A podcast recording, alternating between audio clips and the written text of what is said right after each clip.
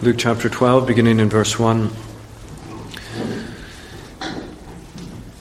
In the meantime, when an innumerable multitude of people had gathered together, so that they trampled one another, he began to say to his disciples first, "Beware of the leaven of the Pharisees, which is hypocrisy. For there is nothing covered that will not be revealed, nor hidden that will not be known. Therefore, whatever you have spoken in the dark will be heard in the light, and what you have spoken in the ear in inner rooms will be proclaimed on the housetops. And I say to you, my friends, do not be afraid of those who kill the body and after that have no more that they can do. But I will show you whom you should fear. Fear him whom, after he has killed, has power to cast into hell. Yes, I say to you, fear him. Are not five sparrows sold for two copper coins, and not one of them is forgotten before God? But the very hairs of your head are all numbered. Do not fear, therefore. You are of more value than many sparrows. Also I say to you, whoever confesses me before men, him the Son of Man will also confess before the angels of God. But he who denies me before men will be denied before the angels of God. And anyone who speaks a word against the Son of Man, it will be forgiven him. But to him who blasphemes against the Holy Spirit, it will not be forgiven. Now, when they bring you to the synagogues and magistrates and authorities, do not worry about how or what you should answer or what you should say, for the Holy Spirit will teach you in that very hour what you ought to say." Then one from the crowd said to him, "Teacher, tell my brother to divide the inheritance with me." But he said to him, "Man, who made me a judge or an arbitrator over you?" And he said to them, "Take heed, and beware of covetousness, for one's life does not consist in the abundance of the things he possesses." Then he spoke a parable to them, saying, "The ground of a certain rich man yielded plentifully. And he thought within himself, saying, 'What shall I do, since I have no room to store my crops?' So he said, 'I will do this. I will pull down my barns and build greater, and there I will store all my crops and my goods. And I will say to my soul, Soul, you have many goods laid up for many years. Take your ease, eat, drink, and be merry.' But God said to him, 'Fool, this night your soul will be required of you. Then whose these things which you have provided? So is he who lays up treasures for himself and is not rich toward God.' And he said to his disciples, 'Therefore I say to you, do not worry about your life, what you will eat, nor about the body, what you will put on. Life is more than food, and the body is more than clothing. Consider the ravens, for they neither sow nor reap, which have neither storehouses nor barns, and God feeds them. Of how much more value are you than the birds? And which of you by worrying can add one cubit to his stature? If you, then, are not able to do the least, why are you anxious for the rest? Consider the lilies, how they grow. They neither toil nor spin. And yet I say to you, even Solomon in all his glory was not arrayed like one of these. If God, if then God so clothes the grass, which today is in the field and tomorrow is thrown into the oven, how much more will he clothe you, O you of little faith? And do not seek what you should eat or what you should drink, nor have an anxious mind. For all these things the nations of the world seek after, and your Father knows that you need these things. But seek first the kingdom of God, and all these things shall be added to you. Do not fear, little flock. It is your Father's good pleasure to give you the kingdom. Sell what you have and give alms. Provide yourselves money bags which do not grow old, a treasure in heavens which does not fail, where no thief approaches nor moth destroys. For where your treasure is, there your heart will be also.'" May God add his blessing to this reading of his word, and let us pray. Our great God and Heavenly Father, we are thankful for this word. It is a word that is good. It is a word that is true. It is a word that brings us away from all fear and anxiety, and rather to the fear of the living God.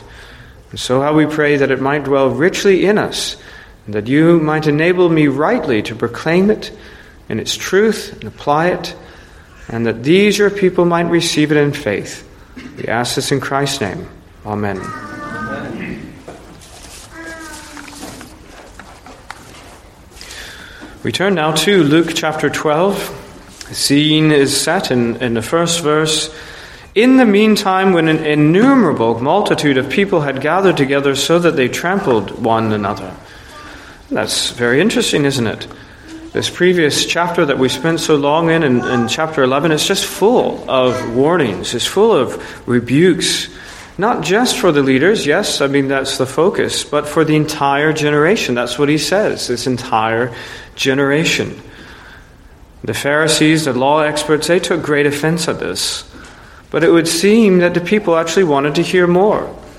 And as an aside, I think that it's still true today that people like straight talk. They appreciate straight talk. And they can probably endure more of it than what we sometimes think, if it is done in love.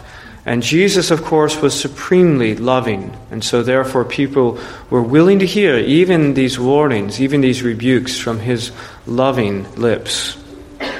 Now, we have been considering all the terrible mistakes that the Pharisees and law experts make, but the thing that underlie, that was underlying all of it, the, the, not just the common thread, but really the common source of all of their mistakes, was the fact that they feared man rather than God.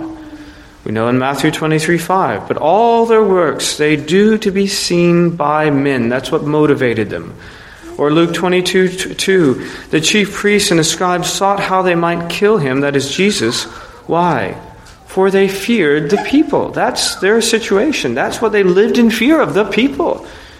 They feared man. And that deadly choice that they made is so very clear by the text. The reason why they did not fear to do it, but were willing to kill God incarnate, the Lord Jesus Christ. The reason why they didn't fear to do that is because they did fear man. And their fear of man was so tremendous and so all-encompassing that they feared not even to lay a hand on the Lord's anointed and to put him to death. This is the issue that we're taking up this morning. It is fear. Now, we could say that fear is categorically bad. It is absolutely wrong in every instance, but that's not quite the case. Now, fearing of, fearing, fearing to offend, fearing to, to be, be on the wrong side of fallen, sinful men, that is bad, because men are ignorant, they are capricious, they are vain, they are evil. And if you spend your life living in fear to offend such people, fallen sinners like that, your life will be terrible. You can be certain that you'll fall into a pit along with them. But what if there were someone that was altogether righteous and holy, completely just, wonderfully merciful? And what if this one were also your rightful king? Would it not be a good thing to fear to offend him? Absolutely. And that's our situation. And that's what Jesus wants to make very clear here. You're designed to fear something, to fear someone. We just need to make the right choice as to who that's going to be.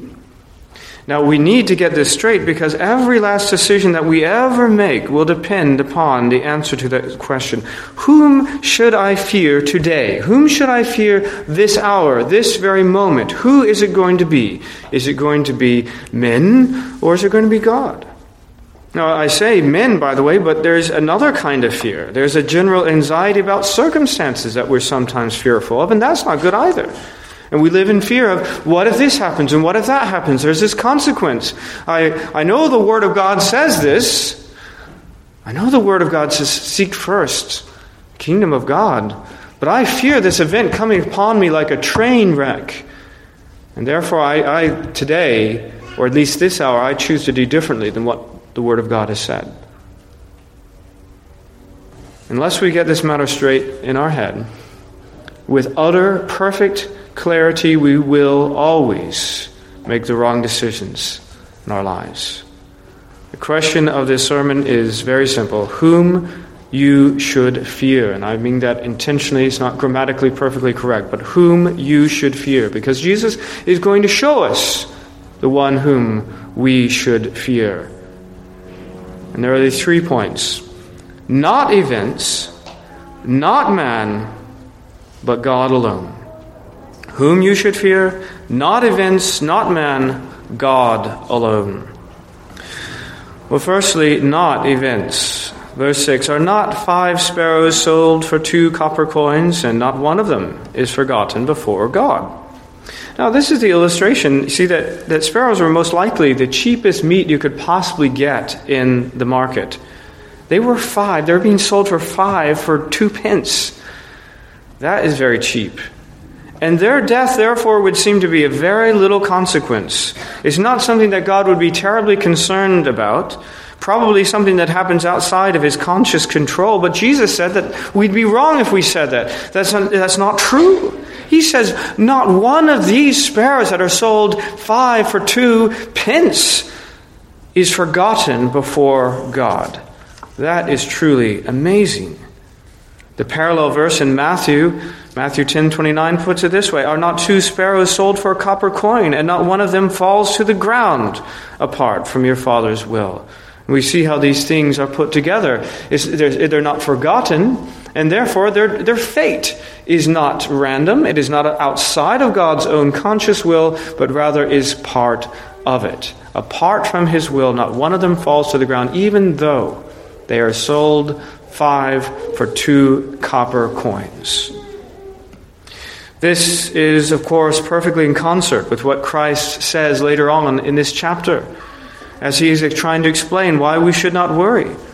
He says, consider the ravens, for they neither sow nor reap, which have neither storehouses nor barn, and God feeds them. Of how much more value are you than the birds? You see that. Likewise, the ravens. God even takes care of the ravens. He makes sure that they have sufficient food. How much more, how much more value are we? And likewise, the lilies. It's not just birds. Okay, they're sentient beings. They're animals. They walk around. They fly. What about the grass? It says, consider the lilies, how they grow. They neither toil nor spin. And yet I say to you, even Solomon in all of his glory was not arrayed like one of these. If God so clothes the grass, which today is in the field, and tomorrow is thrown into the oven, how, how much more will he clothe you, O you of little faith? So true. We consider then how much more that we are of value to us, uh, to, to God himself. The very lilies, which in this time we have these bulb plants which sprout up, and they are there for a while, and then the council comes with their mowers, and they're mowed down. They're not in the greatest scheme, the grand scheme, something of great value. Yet we know that the Lord in his goodness so grants them to be clothed with such beauty and glory for their time he has appointed for them. Well, we are of much, much, much greater value than such things. We have to consider just how much worth that we would be, that Christ would send his only Son to die for us. He didn't do that for the lilies. He didn't do that for the ravens. He didn't do that for the sparrows, did he? Why then should we be so concerned about events which he even takes care of for these things, when he cares so much, manifestly so much more for us? And Jesus goes on to say in verse seven, but the very hairs of your head are all numbered. Again, he's going from the, le- the, the lesser to the greater, right? And he's saying, look, the idea that God does not lose track of even the sparrows. None of them fall to the ground apart from the determined will of God. And now Jesus says, God does not lose track of your hairs. And, and they're all numbered. They're all accounted for. You know, what sort of things do we account for? What sort of things do we inventory? In the Marine Corps, for instance, it was weapons. You dare not lose a weapon. They're all perfectly inventoried, and, and that's something that happens in the morning and in the, in the evening. Every last one of them has to be perfectly accounted for. I can tell you I did not take inventory of the hairs on their heads. Uh, that was not something that was a matter of concern to me. But God says, I care more about you than you could possibly even know about you. Do you know how many hairs are on your head? I don't. I don't think many of us do. God says, I do. They're perfectly accounted. I could tell you right now exactly how many. Do not think, therefore, brothers and sisters, that God leaves you to the events of chance as if they were somehow apart from his sovereign determination.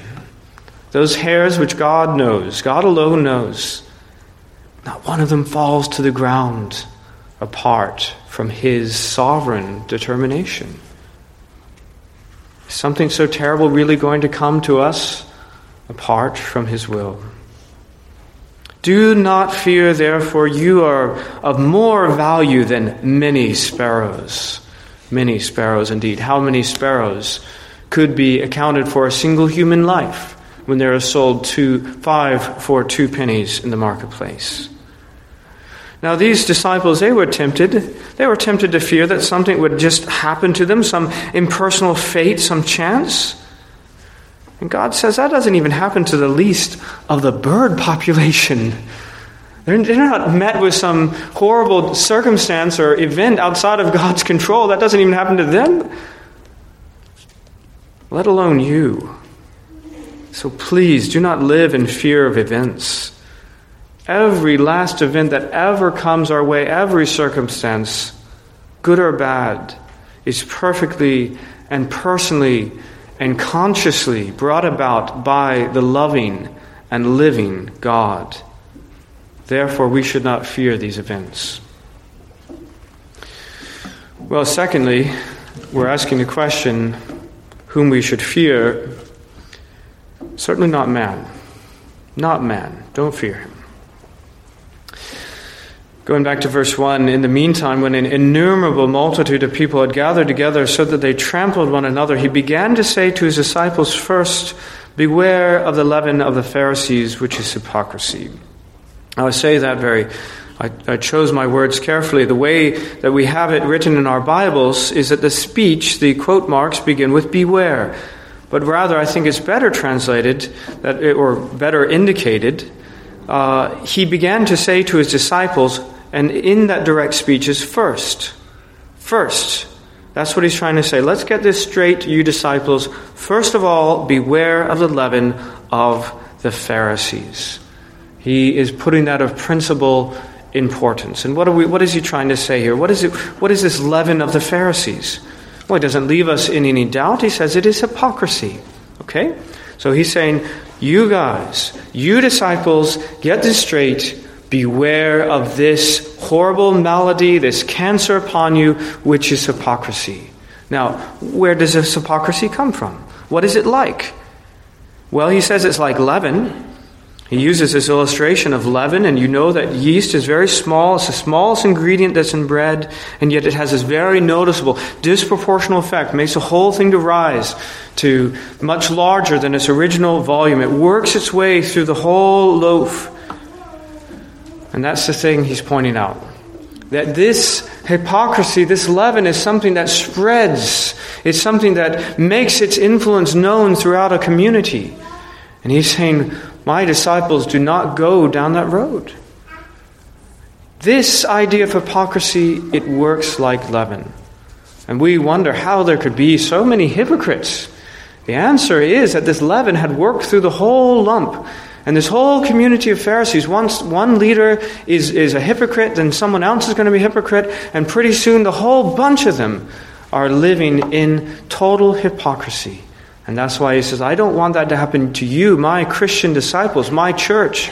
Don't let that leaven enter into this, my lump. Now, hypocrisy is pretending to be something, particularly in religious terms, that you aren't. Very simple. It's being an actor. That's what that word means. A hypocrite, just a word for someone who acted. Pretending to be something you're not, particularly in religious terms.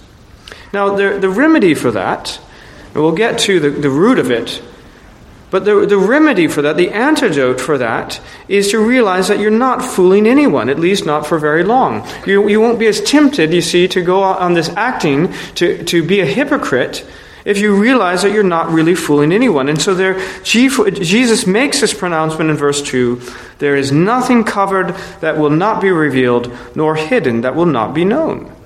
Don't, don't kid yourself. You Pharisees are being hypocrites. You're acting all this wonderful way. And you don't think that you're going to be caught. You don't think that I know any different. And he says there is nothing that is hidden that will not be revealed. And there is nothing covered that will not be revealed, or hidden that will not be made known. Therefore, whatever you have spoken in the dark will be heard in the light, and what you have spoken in the ear in the inner rooms will be proclaimed on the housetop. And we know that this has will certainly happen on the judgment day, that all the hidden things will be made known on that day. So soon enough that day is coming, but even in this world, there is a way, you see, there is a, a sense in which our hidden things and the way in that which we act ends up becoming known anyhow. Well, we should be keeping that in mind. Lest we ever be tempted to be a hypocrite, we need to understand that all this will be revealed. Now, but where does this impulse towards hypocrisy, acting like something that you're not, where does it come from anyways? It comes from the fear of man, right? That, that's why we have to act. Well, the reason why people, every even uh, you know, a school child will know, the reason why someone is acting like something they're not is because of the fear of man. That's the thing. I, he says, I say to you, my friends, do not be afraid of those who kill the body, and after that have no more they can do. He gets, this is the heart of the matter. He's dealing with hypocrisy, but the root issue even behind that is the fear of man. Don't, don't be afraid of them.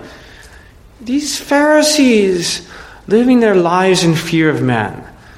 And everything that they ever do is governed by what other people are going to think. They even think they can fool God. Jesus says, please don't do that. And to make his point, Jesus does not remain simply at the level of approval and of relative social acceptance, which is where we crumble so often. But he goes right to the top, to the very top of it, which is, is in matters of life and death, to the fact that somebody could just maybe put us to death. We know that our brothers and sisters around the world, this very often happens to them. It's indeed, we're thankful that we have relative peace in, in this land, and we pray it would continue. But this is the worst. This is what could happen, and, and we should go. We should do that. We, we shouldn't just stay with the little thing. Let's go all the way. What is the absolute worst that these people could do to us? And the answer is they could kill us. And Jesus doesn't deny it. Now, by the way, he's just said, not even a sparrow falls to the ground apart from his Father's will, so we can be absolutely certain if someone ever does kill us, it is not apart from his own sovereign determination. This is not outside of his will. He must have good purposes for it. And we should say, of course, even if we are killed, we are ushered into his presence immediately. So uh, it, it doesn't have the fear for us that it does for the unbeliever.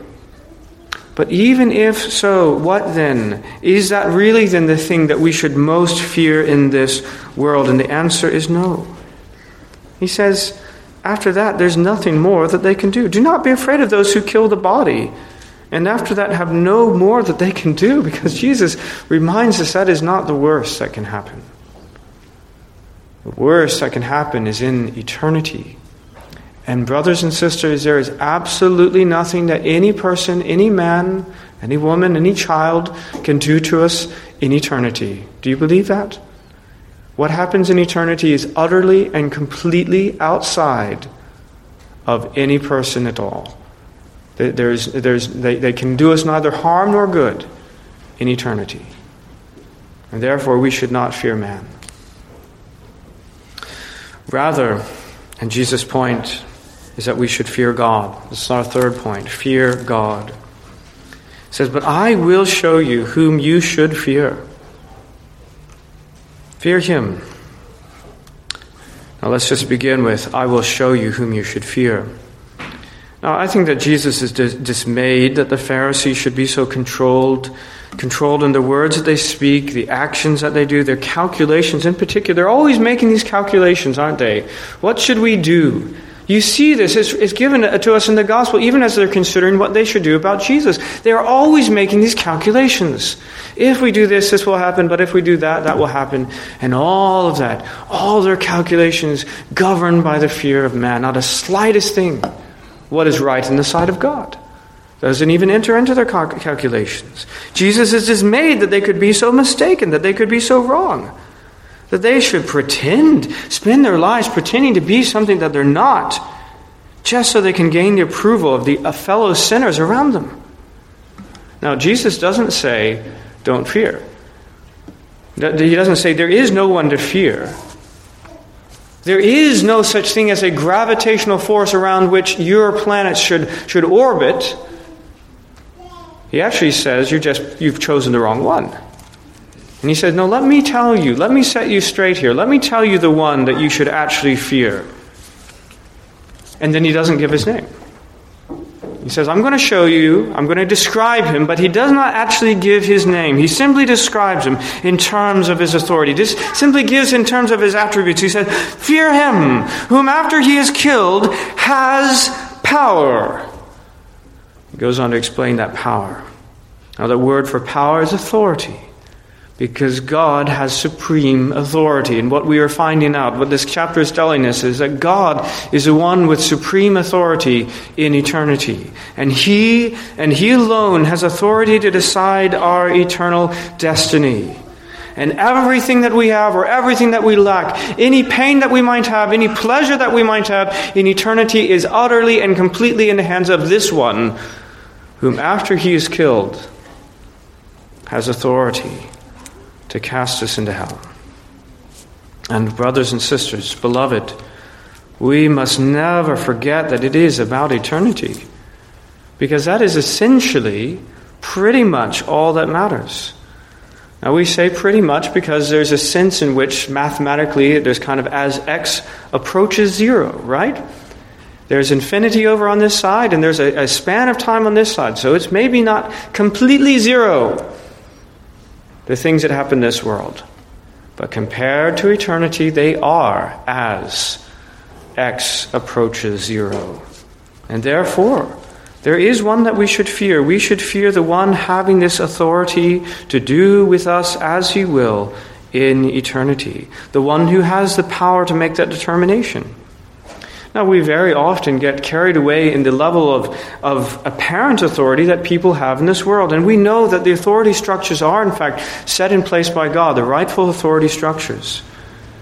And we forget that inasmuch as they can do anything apart from God's will, and they can't, even Pilate, you know, Jesus says, you would have no power at all unless it was given to, to you by my Heavenly Father.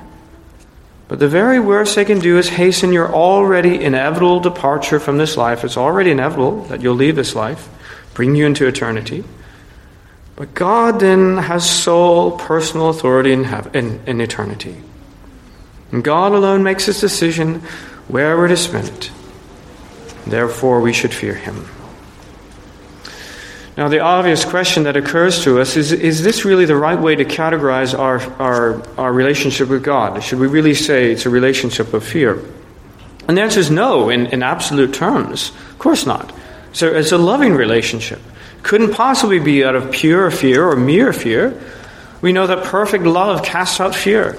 But notice in, in the context what it says in First John four seventeen, love has been perfected among us in this, that we may have boldness in the day of judgment, because as He is, so we are in this world.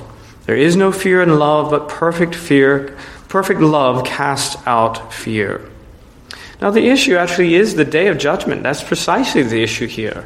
And, and what he's saying is, he's talking about assurance of salvation. And he's saying, if this love is perfected, if you have love for God, love for His people, you should have assurance of your salvation. You should not live in fear of the day of judgment. That kind of perfect love casts out fear. So we understand then the sense of what it's speaking of. Not in terms of uncertainty, not in terms of anxiety. And unfortunately, that's so much of our fear of man. It's based, it's an anxious sort of fear. We just don't know what they're going to do next. But we know what God is going to do. We know His promises. And therefore, the kind of fear that we have with God has nothing to do at all with anxiety or uncertainty. That's not the kind of fear we're talking about. What then? Well, basically, it's a respect for God's authority. That's the basis of Jesus' whole argument. God alone is the one with this kind of authority. Why are you guys spending your life in fear of these things that have no authority whatsoever? You should fear the one. Have right respect for the one who really does have true authority. And the question again, who looms large in our horizon so largely that he controls our thinking? Whose opinion do we so respect that it determines what we are going to do? That's what I'm speaking of. That's the one we fear. That's the definition here. That's Jesus saying, these things that you're doing for men, basically is, we dare not offend them. We dare not go against them. We, we, they've given their opinion, and we should respect that. He says, that thing that you're doing for them, I want you to do it for God. Pretty simple, right? That's the kind of fear that we're talking about. And by the way, minus the anxiety portion. Minus that one, because when you fear the living God, you know that He's the same yesterday, today, and forever. He'll never change. And so Hebrews twelve twenty-eight says, therefore, since we are receiving a kingdom which cannot be shaken, let us have grace by which we may serve God acceptably with reverence and godly fear. For our God is a consuming fire, and we have respect for His holiness. We have respect for His purity, and we dare not transgress against Him. And it is to the glory of God that, that He alone is to be feared. We diminish Him, we dishonor Him when we fear man. He says, no, I want you to fear me. He says, if I am a father, then where is my fear? Again, in the term of respect for His authority and greatness and holiness. Well, when we turn to, as we do now, to application, we can flesh this a little bit out, because the first and obvious application is to fear God. Again, much more could have been said under the third point, and I, I, I could add much more than I am, even in this application. But you could almost summarize the whole of Scripture to say this is it's to teach people the fear of God. And when you summarize someone who's on the right track, it is to say he fears God. He is a God-fearer. And that's not the Old Testament. It's all of Scripture. Acts nine thirty-one. Then the churches throughout all Judea, Galilee, and Samaria had peace and were edified. And when when Luke, under the, the inspiration of the Holy Spirit, wants to summarize that these churches are in good shape, what does he say? That that the culture loves them? No, he says they're walking in the fear of the Lord. That's what he says about them. They are walking in the fear of the Lord and, by the way, in the comfort of the Holy Spirit. That's something you don't get when you fear man. There's no comfort there. Just anxiety. When you fear God, what you also get is the comfort of the Holy Spirit. Well, we should, that word should be descriptive of us. Those walking in the fear of the Lord. We should be those who fear God. We should be God-fearing men, God-fearing women, God-fearing children. Now, what does it mean to fear God? I've mentioned a little bit about that. that but let me just reiterate that there's an understanding that our God is not someone to be trifled with. You see, when you have a small God, a weak God, a God of false theology or liberalism, whatever it might be, this is a God that you're not overly worried about transgressing. It's like some tiny Chihuahua, something like that, that the dog might bark and might say something to you, but you're not worried about it. He might be barking, but you don't mind transgressing or going against the dog's wishes. But what if it's an Alsatian? What if it's a Rottweiler? Not on a lead. What sort of, what is your attitude then? You say, the dog doesn't want me to take his food, and I'm not going to do that. I'm not going to transgress this dog's wishes in this regard. Now, brothers and sisters, I do not mean to reduce our, our, our God to such animals. I mean to say, if that's what we do for a dog, then surely we must do that for the living God. Surely we must fear to transgress His, His word. Surely if He says, don't do it. Who do we think we are to say, well, what does it matter? That's what the fear of God is. We don't let His word fall to the ground. We say He is too holy. He is too worthy. He is too has too much power and authority for us to so lightly transgress His word. Part of it, by the way, is when He tells us, don't fear man, we, we dare not. Well, let's make that our second application then. Don't fear man. Because that's a special, particular application, isn't it? Those two things are absolutely mutually incompatible, right? These Pharisees, their great problem was they were fearing man and not God. And the, the two things can't coexist. And Jesus is saying, fear God and don't fear man, because that's that's the great package deal that you get. If you fear God so completely and you, you dare not transgress against him, and you loom so largely in your horizon, and this huge gravitational force by which everything orbits around, there, there's nothing out there. All right, if, if if God is your sun, Pluto is not going to bring you out of orbit, is it? You're going to orbit around the sun. And Pluto and all the men of this world, they don't matter to us. They're not going to perturb us in the slightest. Don't fear man. We know that Proverbs twenty-nine twenty-five warns us, the fear of man brings a snare, but whoever trusts in the Lord shall be safe. The fear of man just isn't safe, by the way. It will bring you to destruction. It's uncomfortable.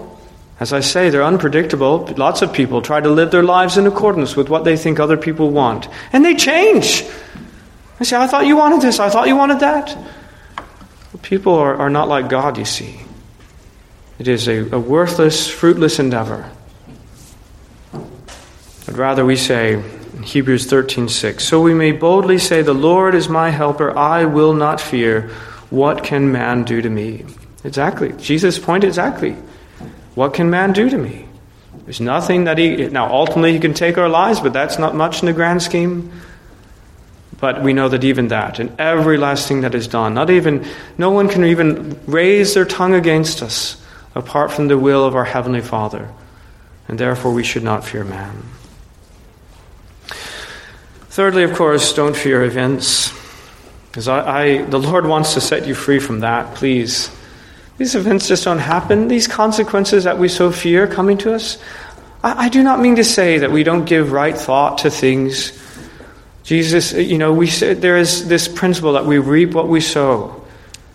But the point is that our priority should be oriented in the right direction. The point is that our ambition should be set in the right direction. The point is that we never ever think to ourselves that something is going to overtake us that is apart from God's immediate control. Now, once we're clear about that, we say, look, anything that is going to happen to us in this life that is uh, that is under God's complete control, that, that means that no matter what I do to engineer a situation whereby I'm foolproof and nothing can happen to me, I'm bomb-proof, we understand, no, no, God can undo that. And sometimes he does to humble us. And we should therefore understand that what he asks of us is very simple. That we put him first. Let everything else have its place underneath that. But he is the one who orients everything. And the events that come to us, which very often, by the way, the things that we fear so much are often things that don't actually happen. But those things are under the control of God, who is a good God, who happens to love us. And the same God who knows how to do good even to sparrows, the same God who knows how to feed even the birds of the air, he himself will undertake for his own beloved people. Don't fear man. Don't fear these events, but fear God.